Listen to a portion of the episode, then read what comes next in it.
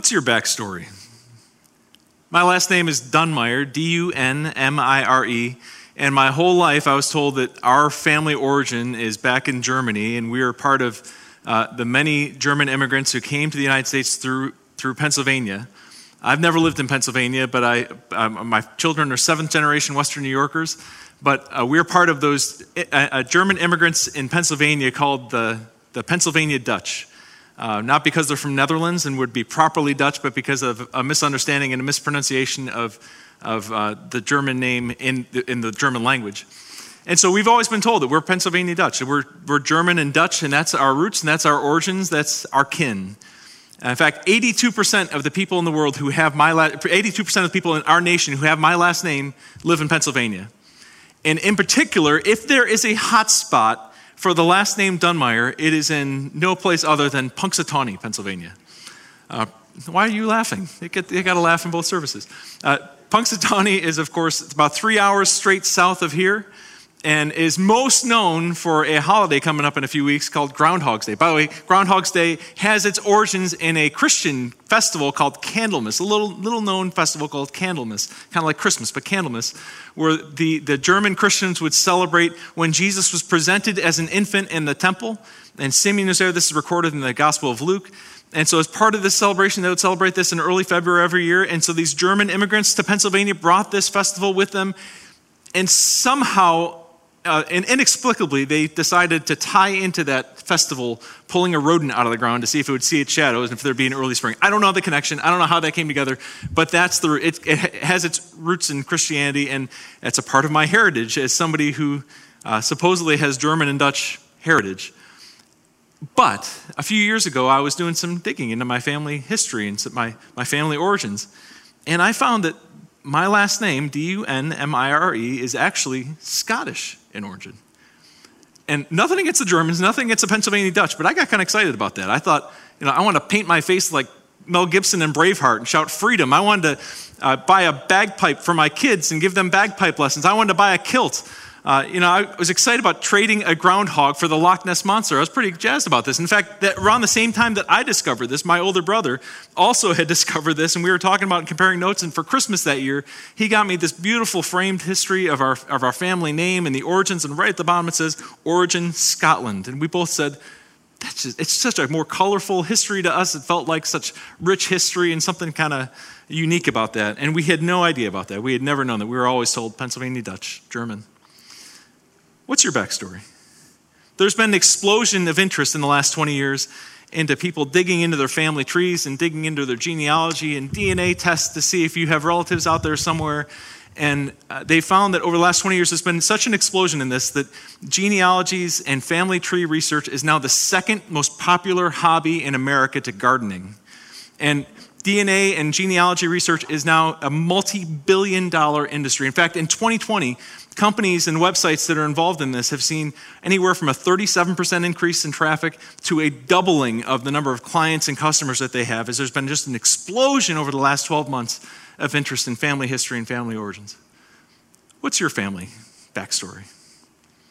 We're in the backstory right now looking at the Old Testament, which is the backstory of the Bible and the backstory of Jesus. And we're looking into the backstory to see what the, the foundations and the family tree that we have inherited is.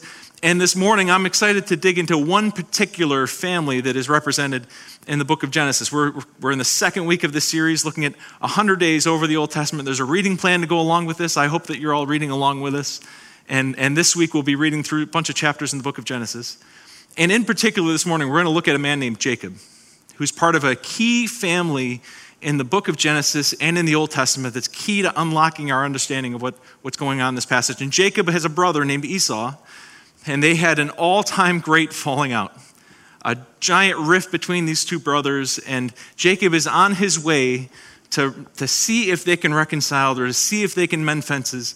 And as he's making his way there, we come across this scene in Genesis chapter 32, which we're going to look at this morning. And before we turn to the scriptures, I just want to pray for us as we do. Thanks, Lord, for this morning and for your word your word, which has been faithfully passed on to us by, uh, by generations that have gone before us and loved you and sought you with their whole hearts. And we seek you this morning with our whole heart. Open your word for us by your Spirit. Pray in the name of Jesus. Amen. So Jacob is preparing for this reunion with his brother, and this is what he prays. Verse 9. Then Jacob prayed, O God of my father Abraham, God of my father Isaac, Lord, you who said to me, Go back to your country and to your relatives, and I will make you prosper. I'm unworthy of all the kindness and faithfulness you've shown to your servant. I had only my staff when I crossed this Jordan, but now I've become two camps. Save me, I pray, from the hand of my brother Esau, for I'm afraid he will attack me and also the mothers with their children. But you, but you've said, I will surely make you prosper and will make your descendants like the sand of the sea, which cannot be counted. Notice what he, how he addressed God, the name he used to call God. He says, O God of my father Abraham, O God of my father Isaac. And the fact that this is Jacob praying this, he's invoking the name of his father and of his grandfather.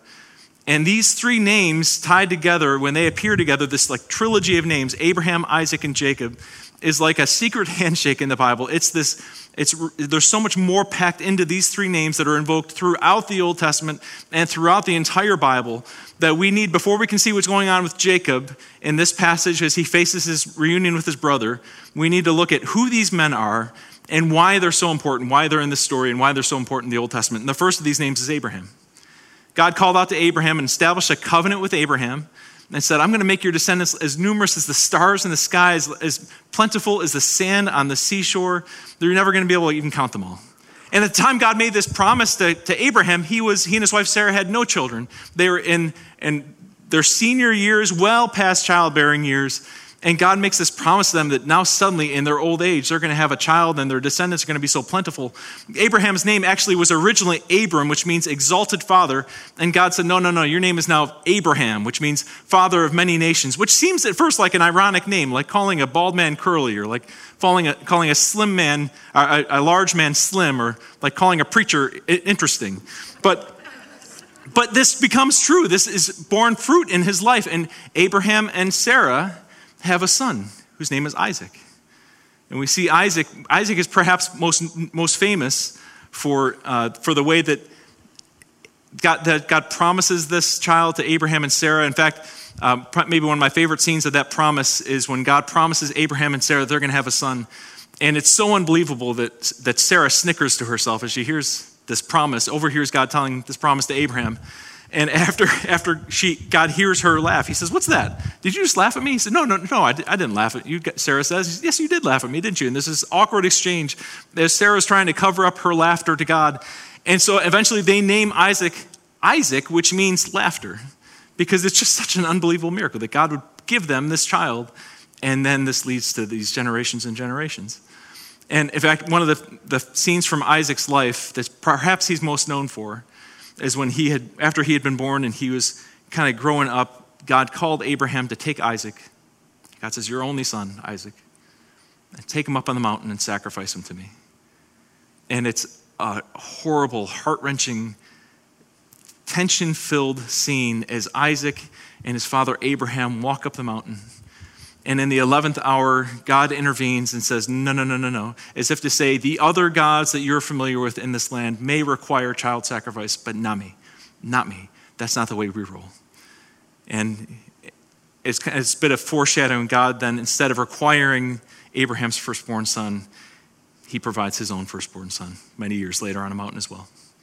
And Isaac himself goes on to have two sons, Jacob and Esau. In fact, uh, Jacob is one of two sons. He's one of two twins. Twins tend to come in pairs. And he's actually the second born of the twins. As a father of twins, I can tell you that when all other things are equal, birth order matters to twins. They're even in a place where it doesn't necessarily get you any family rights or get you a greater share of the inheritance or get you the crown. Yet twins are very much interested in who was born first. And for Jacob and Esau, Esau was the one actually born first. So you would actually expect that the formula would be Abraham, Isaac, and Esau. But part of what sets up the scene that we're looking at today is that Jacob had stolen his brother's birthright or tricked his brother out of his birthright and claimed that place of the firstborn, even though he was the secondborn. And that's part of the rift. That's part of the falling out. That's part of what causes Jacob to have to run for his life. And now, he, after all these years, he's going back to his brother, fearing for the worst and sure that things are going to go horribly wrong. And so actually, he sends ahead of his, his wives and his children and everyone ahead of him with the hopes that this is going to smooth things over, that maybe it won't go quite so bad as he has this reunion with his brother. Here's why this all matters. Here's why this is so important. Because when we look at the Old Testament, it can look from our vantage point, looking back in all this history, like it's just a bunch of random stories all hodgepodge together, this ancient world that we don't understand, and ancient people that we don't, don't know how to pronounce their names, even in places that we don't know about. But actually, the Old Testament, one way of reading the Old Testament is that it is really one family and one family line tracing from Abraham all the way through Isaac and Jacob and their grandchildren and great grandchildren. We see this family line being traced throughout the entire Old Testament over and over again, page after page. We're watching this family line being traced out. And so, throughout this series, throughout this 100 day challenge, as we're looking at the backstory of the Old, Old Testament, we're going to share every week things we want you to look for this week, things to be paying attention to in your reading. And, and this week and throughout the next 100 days, be looking for this family and notice how many times this family tree continues to emerge, continues to show up in the story. And in fact, this family line that begins with Abraham and Isaac and Jacob and goes on to, down to Joseph and Judah and many, many others eventually reaches its climax in a manger in Bethlehem as Jesus is born as the Savior of the world. So there is this thread that we're going to see weaving throughout the Old Testament as we go through these 100 days. And at this point, that's all background to what happens next. As Jacob is getting ready to face his brother, and says in verse 22 that night, Jacob got up, took his two wives, his two female servants, and his 11 sons, and crossed the ford of the Jabbok. And after he had sent them across the stream, he sent over all of his possessions. So Jacob was left all alone, and a man wrestled with him until daybreak. When the man saw that he could not overpower him, he touched the socket of Jacob's hip so that his hip was wrenched, and he wrestled with the man. Then the man said, Let me go, for it is daybreak. But Jacob replied, Get this, I will not let you go unless you bless me. Jacob has this night of tension and anxiety, kind of a sleepless night, all on his own. He has this expansive family. Earlier in this prayer, he says, God, when I came here, I had a stick and that was it. And now I've got this expansive family, this whole caravan. We're two camps that are making our way back home, but now he's back to just him. It's just Jacob and spending this night alone. And kind of mysteriously, this figure shows up. We're, we're not told at this point who this person is. It's not even, he's not even given his own sentence. He's just there, kind of injected in the story that there is this mysterious figure who shows up that night and starts wrestling with God. And Jacob doesn't know who it is yet. The passage doesn't tell us who it is yet. But spoiler alert, God is wrestling with Jacob on the sleepless night. It's kind of a mystery. It's kind of a, a wonder of why, why God would show up in this night, in this critical night, and wrestle with Jacob at this time. And of course, God doesn't need to wrestle with Jacob. God can just pin Jacob. He can just snap him in two if he wants and leave him there in a bruised and bloody heap. But no, God lets Jacob wrestle with him. I mentioned I have uh, one brother. He's six years older than me, and through my whole life because of him being six years older than me. He was quite a bit bigger than me and, and quite a bit stronger than me. When I was in first grade, he was in sixth grade. When I was in sixth grade, he was in 12th grade. He was always bigger than me, always stronger than me, always faster than me. We'd be out riding bikes. I could never keep up with him. We'd, we'd be playing football or baseball together, and I could never hit as well as he could. I could never throw as far as he could. And, it, you know, don't tell my mom and dad, but as younger brothers are prone to do. I would sometimes kind of agitate him, or I'd go in and bother him when he was working on homework and poke him and kind of elbow him or pinch him and do those things that little brothers do to antagonize their older brothers. And we'd always end up wrestling, and I would always lose, and I'd always have to say uncle at the end with my arm pinned behind my back. And that was just life growing up as a younger brother. That he had it on me. He was bigger than me, he was stronger than me. He would say that he's smarter and better looking than me, and that's just my lot in life. then I went off to college, and the first time I came home from college after my first semester for Christmas, we had a bunch of family over for Christmas, and we'd set up tables and extra chairs and had the whole spread of food. And when all the company had left, all the aunts and uncles and cousins had left, uh, my brother and I were putting everything away. And one thing led to another. I don't know quite how it happened, but we got to scrapping again for the first time in years. It had been ages. Uh, no longer were we just like little kids. We're now like two bulls in a china shop wrestling in my mom's house. And so we get to scrapping, and one thing leads to another. And unbelievably, for the first time in my life, I pinned him. And he's, he's laying on the ground, pinned under me. There's nothing he can do. And he said, How'd you do that? I said, I have no idea. I'm as surprised as you are. And he's frustrated and he gets up and he said, I don't know how you did that. And he comes at me again, and one thing leads to another. And I pin him a second time. And I kid you not, to this day, he calls me sir. Not really. I probably have to buy him coffee now for that. But here's what's going on here growth requires struggle. Growth requires struggle. Whatever is going on in Jacob's life, whatever the meaning of this wrestling is, why ever God showed up in this form of this mysterious man to wrestle Jacob that night, Growth requires struggle. And, and all scholars believe that whatever happened here, something broke in Jacob in this night. He was a deceiver and a schemer, somebody working in the shadows, working behind the scenes, tricking his brother, tricking his dad, tricking people all throughout his life, scheming behind the scenes. And finally, in this moment, something breaks in Jacob as he wrestles with God over the course of this night. And, and it, it breaks something loose that this night of struggle leads to the most significant growth that Jacob ever experiences in the pages of Genesis. And I wish it was not so. I wish that it was true that we grow most in our victories and in our ease and in our comfort and in our pleasures, that, that we grew most on our vacations and on holidays, but we grow most in the valley, not on the mountaintop. Growth requires struggle. And if we pulled the most holy and mature believers in this room and asked them to describe to us the times when they grew most, it would not be in the times of sweetness and joy. It would be in pain, the times of sorrow and pain and struggle, because growth requires struggle. I was thinking about this yesterday during the fourth quarter of the game. I grew up up in North Tonawanda, and my daughter was in the room watching the game with me. And I looked over and realized, it's the first time it really hit me, that the last time that the Bills won a playoff game, I was the age that she is now. And just to think about how much life has transpired for me and uh, during that time, uh, since I was the age that she is now, and the sweetness of the Bills' first playoff victory in 25 years is made sweeter by all those nine and seven, uh, seven and nine seasons, by all those draft picks who turned out to be busts, and all the all the other changes and struggles and joys and the years maybe being in the wild card race and being in the hunt on those playoff listings, all those years of struggle, the drought makes having Josh Allen as our quarterback so much sweeter. And the same thing is true in our lives. The mountaintop is so much sweeter because of the valley. The morning is so much brighter because of the dark night. And growth requires struggle. And maybe some of you are in the middle of the dark, dark night right now. You're in the middle of the mess, you're in the middle of the struggle. And maybe the prayer for you today is the prayer that Jacob prayed Lord, I will not let you go until you bless me. Maybe you'd say, Lord, this marriage stuff is harder than they said, but I will not let you go until you bless me.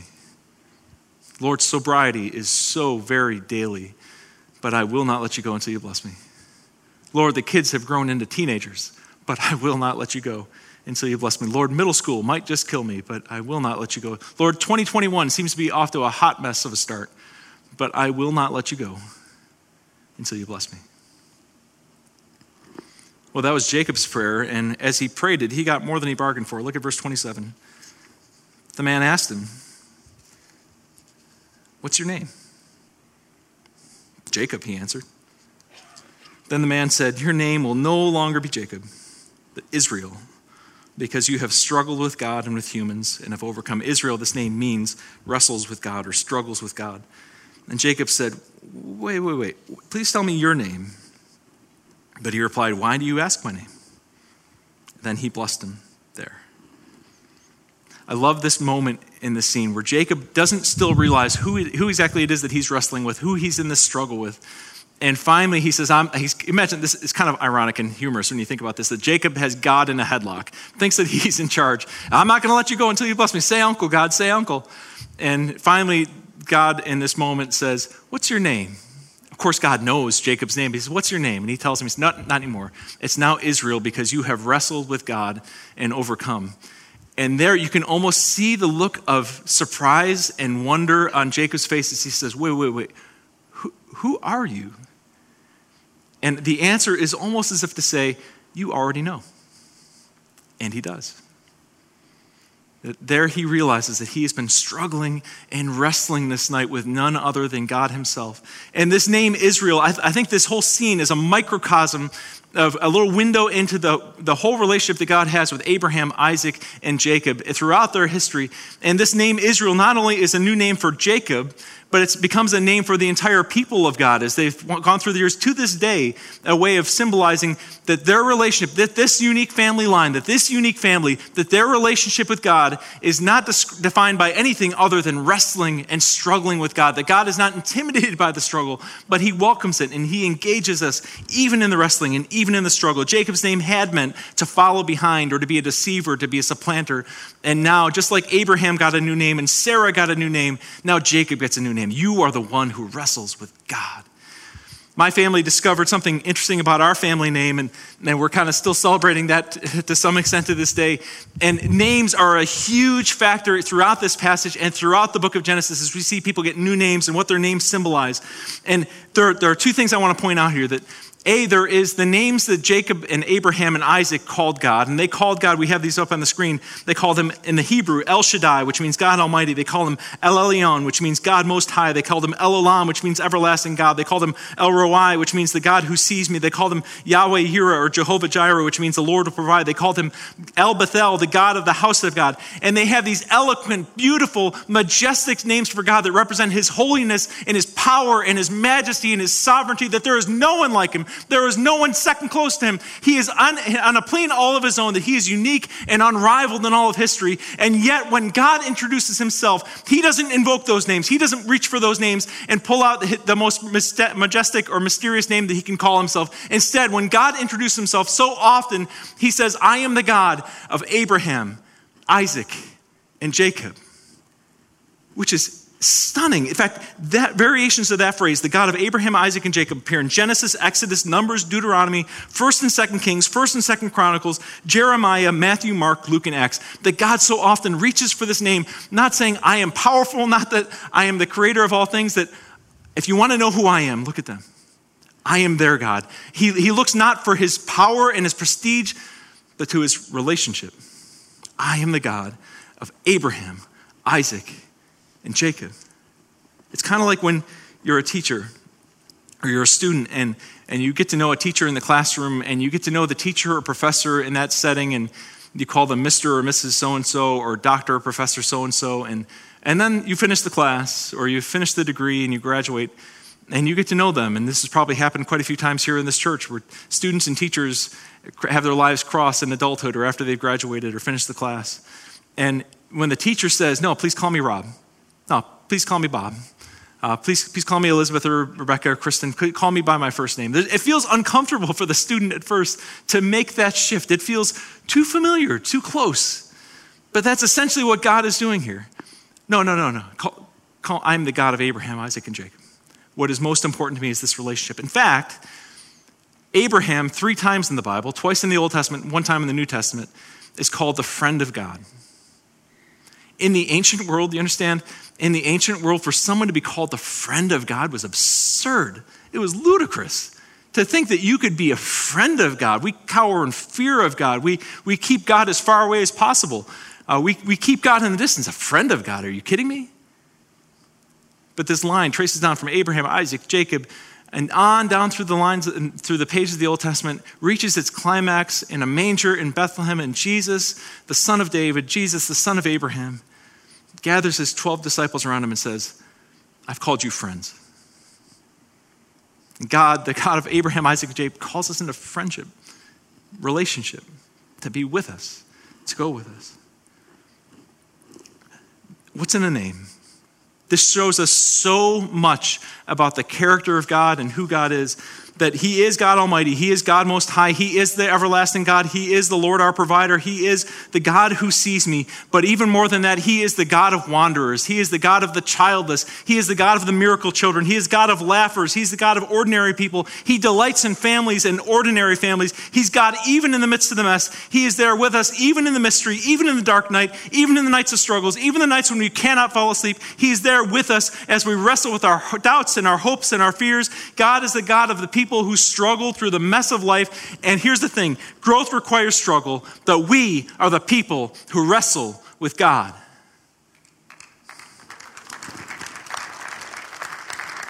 What's in a name? What this shows us is that walking with God does not mean having all the answers. Walking with God does not mean having it all buttoned up and having no mystery still dangling. Walking with God doesn't mean you got to get the mess all straightened out before you can start. Walking with God looks like two brothers wrestling on Christmas Eve. It looks like Jacob wrestling with God on a sleepless night. Walking with God looks like a teacher and a student becoming friends. Walking with God is means that even in the midst of our anxiousness and our anxiety and our fears and our hopes and our doubts, walking with God means wrestling with God. And we are the people who wrestle with God because He's our friend. He wants to be our friend. He doesn't mind if we wrestle, He doesn't mind if we struggle. He just wants us to struggle with Him. He wants us to wrestle with Him up close. Well, Jacob now takes a moment to reflect. Look at verse 30. It says, So Jacob called the place Peniel, saying, It is because I saw God face to face, and yet my life was spared. The sun rose above him as he passed Peniel, and he was limping because of his hip. Therefore, to this day, the Israelites do not eat the tendon attached to the socket of the hip, because the socket of Jacob's hip was touched near the tendon. And now Jacob knows. He didn't know all night. He didn't know until the stranger was gone. As Walter Brueggemann says, in the morning when the sun came up, the stranger is gone, and even Jacob is gone. Only Israel remains, the man who wrestles with God. Maybe you're one of those people this year who's been digging into your family tree, looking into your genealogy, trying to learn something maybe you didn't know about your family and your family line uh, there's a lot of theories and a lot of reasons why people go digging into their ancestry. There are personal reasons, things that we want to have answered. But collectively, one of the prominent theories of what has, what has led to this significant increase in, increase in just surge in interest in genealogy is that people are looking for a place to belong. We're seeking connection. Is there somebody out there, some relative of mine that I don't know about? Is there some way, is there some way that I can do this digging and find some place that I belong? I don't know about your family. I don't know about your family line, and your family tree. But I know that because Jesus was a son of Abraham, we can all get in on this one. That the ultimate place of belonging, the ultimate longing of our heart and soul for a place to fit and to be is in the bosom of the God of Abraham, Isaac, and Jacob, who calls us friends. Maybe some of you have you've been a part of the family for a long time. You've walked with Christ for a long time, but something has happened. There was some trauma, there was some incident, there was something that just caused a rift in that relationship. You're angry at the people of God, you're angry at God Himself, you're kind of miffed at Him, and you kind of have God at arm's length. And maybe your prayer this morning needs to be, Oh Lord, forget that. I will not let you go until you bless me. Maybe there are some of you who it's not even a willful decision. It just kind of happened over time where you've walked with God, but it used to be red hot as we sang earlier. It was a, it was a flame that was burning bright, but somewhere along the line, it got cool. It, it wasn't a decision you made, it just kind of happened. And it's time to get back in the ring, to get back in the, the middle of the ring, to not toss in the towel, but to grapple with God, to get God in a headlock and let Him laugh at you and say, Yeah, bring it on. Let's go. And maybe others of you, you've never crossed that line in your heart, made that decision to leap all in and say, uh, Lord Jesus, you can have all of me. Jesus, uh, have all that there is of me. Have your way with my heart. I'm done fighting. I don't want to be an enemy of God. I don't want to be your adversary. I don't want to be, I'm sick of not being on speaking terms. I want to, being friends sounds really, really good. Count me in. In a few moments, I want to invite you to pray about that. So, what's your backstory? What's in the name? We found this exciting news about our Scottish heritage, and uh, my brother got me this, this plaque, uh, this, this framed history. We keep this framed with a lot of our fam- favorite family pictures to remember our heritage and, uh, and this surprising uh, insight that we found in our family. And the year that he gave me this for Christmas, my aunt on the Dunmire side of the family was there, and she said, Well, I said, Oh, no, don't take this away from me. She said she had done some of her own digging into our family tree, and she had found that, yes, in fact, the spelling of our last name, D U N M I R E, was the Scottish version. But she said in her own digging into our family history, she had found that somewhere, somehow, sometime along the way, somebody in our fam- family had changed the spelling of our name from the German way to the Scottish way. And I said, oh. So she said, Don't get too excited. You're not Scottish. We're German and Dutch. Well, I got to be Scottish for a few minutes there. Uh, you'll, you'll, never have to see me in a kilt. Well, well, you never know. Never say never. I almost got to trade Punxsutawney Phil for the Loch Ness Monster.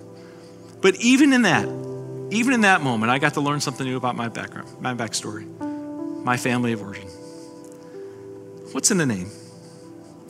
Our God calls himself the God of Abraham, Isaac, and Jacob. And he is the God of wanderers and laughers and strugglers and doubters. And he calls us friends. What is in a name? We are the people who wrestle with God. Let's pray together. Oh God, God of our father Abraham, of Isaac, Jacob, Father of our Lord and Savior Christ. What a wonder to be able to be part of this story. Take our story and to be welcomed into this grand story, this, this story you've been writing since the dawn of creation. And for those who maybe for the first time need to jump into that line and want to join into this family, would you just pray with me? Oh Lord, being a friend sounds really good. Oh God, I want to take shelter under the name of Jesus. You can have my whole heart. You can have my future. You can have my past. I give it all to you. Make your way with me. Have your way with me. I will not let you go until you bless me. I take shelter in the name of Jesus. I put all my hope in the name of Jesus.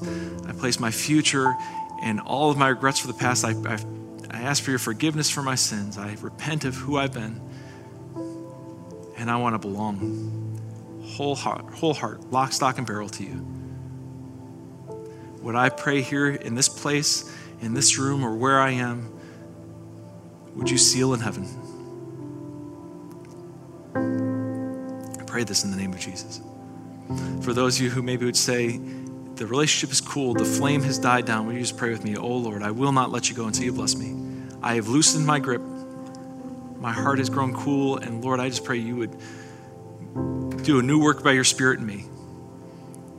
That you would have all there is of me, that you would have my steps, you would use my hands, you'd use my voice to bless you and to bless your people. That as you made this covenant with Abraham, Isaac, and Jacob, blessing them to be a blessing, would you help me to be a blessing to the world around me, to be your hands and feet, and to walk with you in close company, to wrestle with you through the sleepless nights. And oh God, to be your friend. We pray all this in the strong name of Jesus. Amen. Amen.